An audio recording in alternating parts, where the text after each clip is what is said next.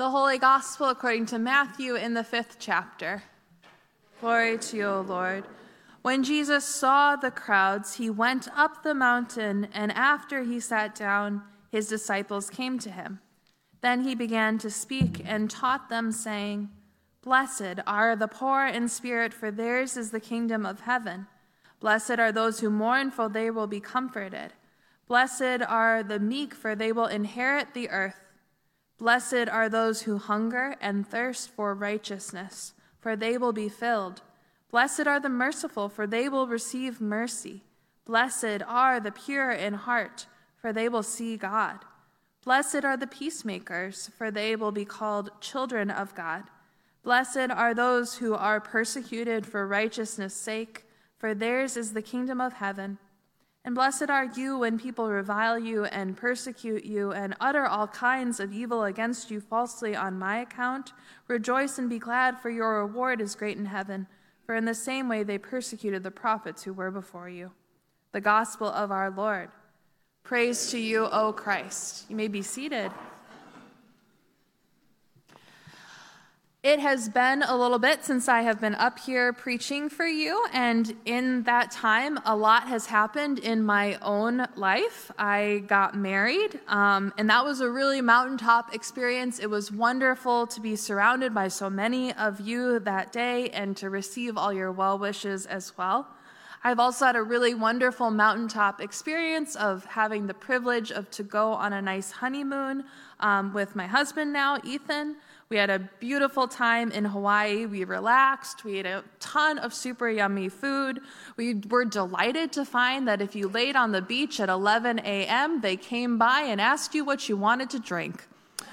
Um, it was good. It was wonderful. It was a mountaintop experience. But near the end of our honeymoon, we were kind of coming down from the mountain top, and we had one argument. The descent from the mountain happened in a 7-Eleven parking lot in Waikiki at 4:30 a.m. in the morning when we were on our way to the airport. We were trying to refill our rental car with gas. The first pump wasn't working and we were frustrated. So we went around to the other side of the gas station to the only pump that was available only to find that there was a man kind of crouched down in that area, kind of towards the front of the pump. So we kind of slowly inched in there with our car, but he did not move. I could see from the car that he was picking up little tiny pieces of trash with chopsticks and putting them into this tiny plastic bag. And I thought, hmm, interesting. Well, Ethan got out of the car to pump the gas, and he kind of slowly moved around the car, picking up different bits of trash there. Now, nothing more than that happened, but it did set a weird tone for the morning. And we were in this dark kind of place, uh, knowing what was really going on in an unknown gas station in a city neither of us knew very well. So when Ethan returned to the car, I remarked, that was weird. Um, that poor man must be struggling, maybe with some mental health stuff, or maybe he's unhoused to be out so early in the morning. To which Ethan replied, I'm pretty sure he worked at the gas station. Um, maybe he was even the owner of the gas station, is what he said to me. Um, my response was no, I don't think so. This man was he was wearing a tank top. He didn't even seem to be aware that we were trying to get gas. In my from my perception, he was not the owner of the gas station. Um, and so we argued about that all the way to the airport. Coming down from the mountaintop into the reality of the world can be a hard experience. Today, we meet Jesus and the disciples at the very beginning of his ministry and they are up on a mountain top. See, mountaintops are historically very holy places. Moses received the Ten Commandments on the mountaintop. Later, Jesus will be transformed into dazzling, glowing white. Um, his post resurrection self He'll have Moses and Elijah with him, and we'll see that holy image on the mountaintop. In our minds, I know we associate mountaintops with holy, high experiences. Similarly, when I think we think of blessing, the word we hear in the Beatitudes today, we also think of mountaintop experiences. We think of receiving something really wonderful, like a great wedding or a wonderful honeymoon. When we hear the word blessed, our minds don't jump to the sense scene of a poor man picking up bits of trash at the crack of dawn in a 7 Eleven parking lot. We probably wouldn't label that as being blessed or a moment of blessing. And so it's pretty eye opening when, on the top of this mountain, surrounded by his disciples, Jesus brings together a list of things.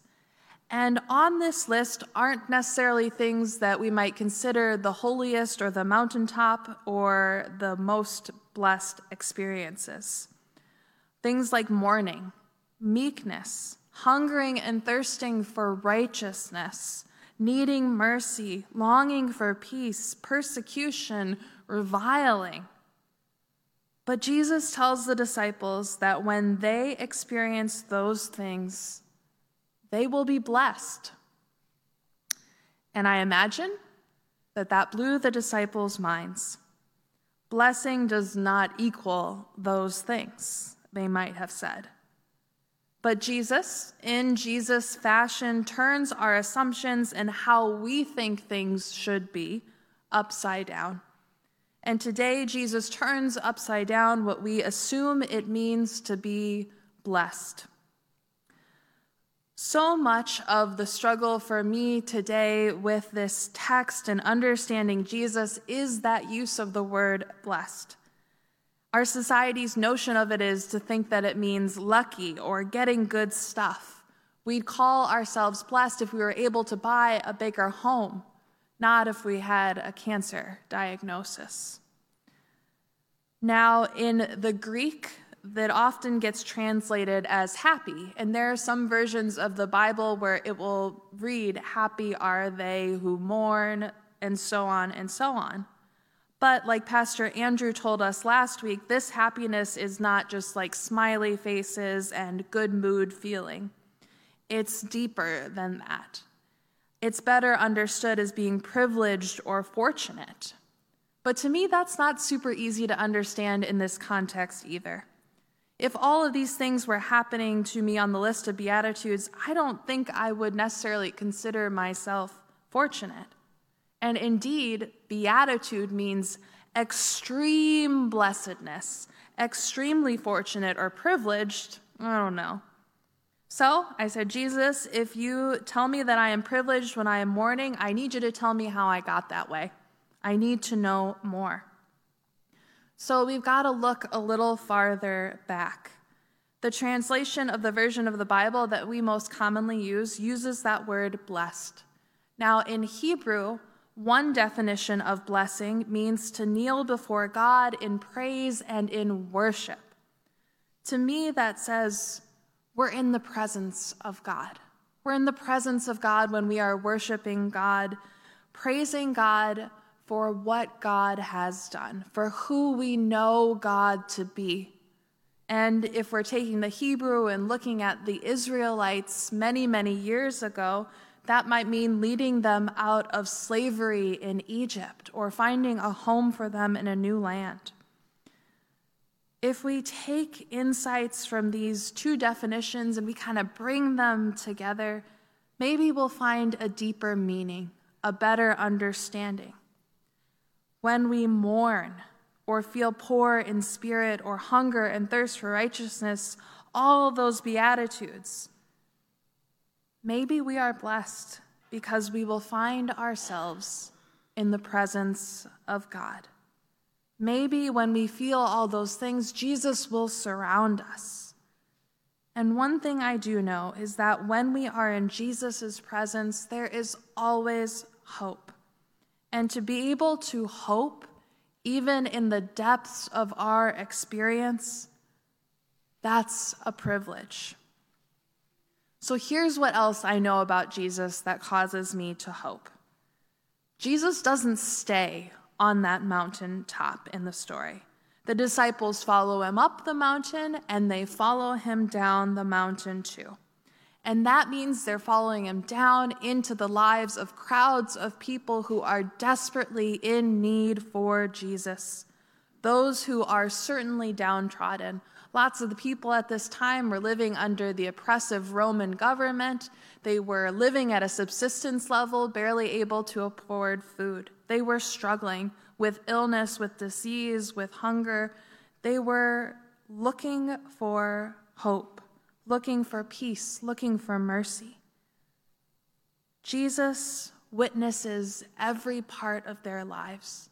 Jesus enters into every part of their lives. He heals, he feeds, he brings hope to the most hopeless of places. Jesus doesn't just come to us to be there on our mountaintop experiences or in a beautiful sunset over the ocean. Jesus comes down into every lived experience that we might have and that you might find yourself in. When I returned from my honeymoon, I was visiting a person who was near the end of their life. And I was sharing with them about the wedding and about the honeymoon and how beautiful Hawaii was. And I felt this pang of guilt this pang of guilt and sadness, knowing that I was telling them this, but they were not in a position to ever be able to witness or meet Jesus in that mountaintop experience. But as I was reflecting on it, I think I was wrong for feeling that way. Sure, there is sadness, and it is lamentable to not be able to see certain beauties of the world. But what is not lamentable is to remember that Jesus is not just present on the mountaintop or present in the beautiful or seemingly holy.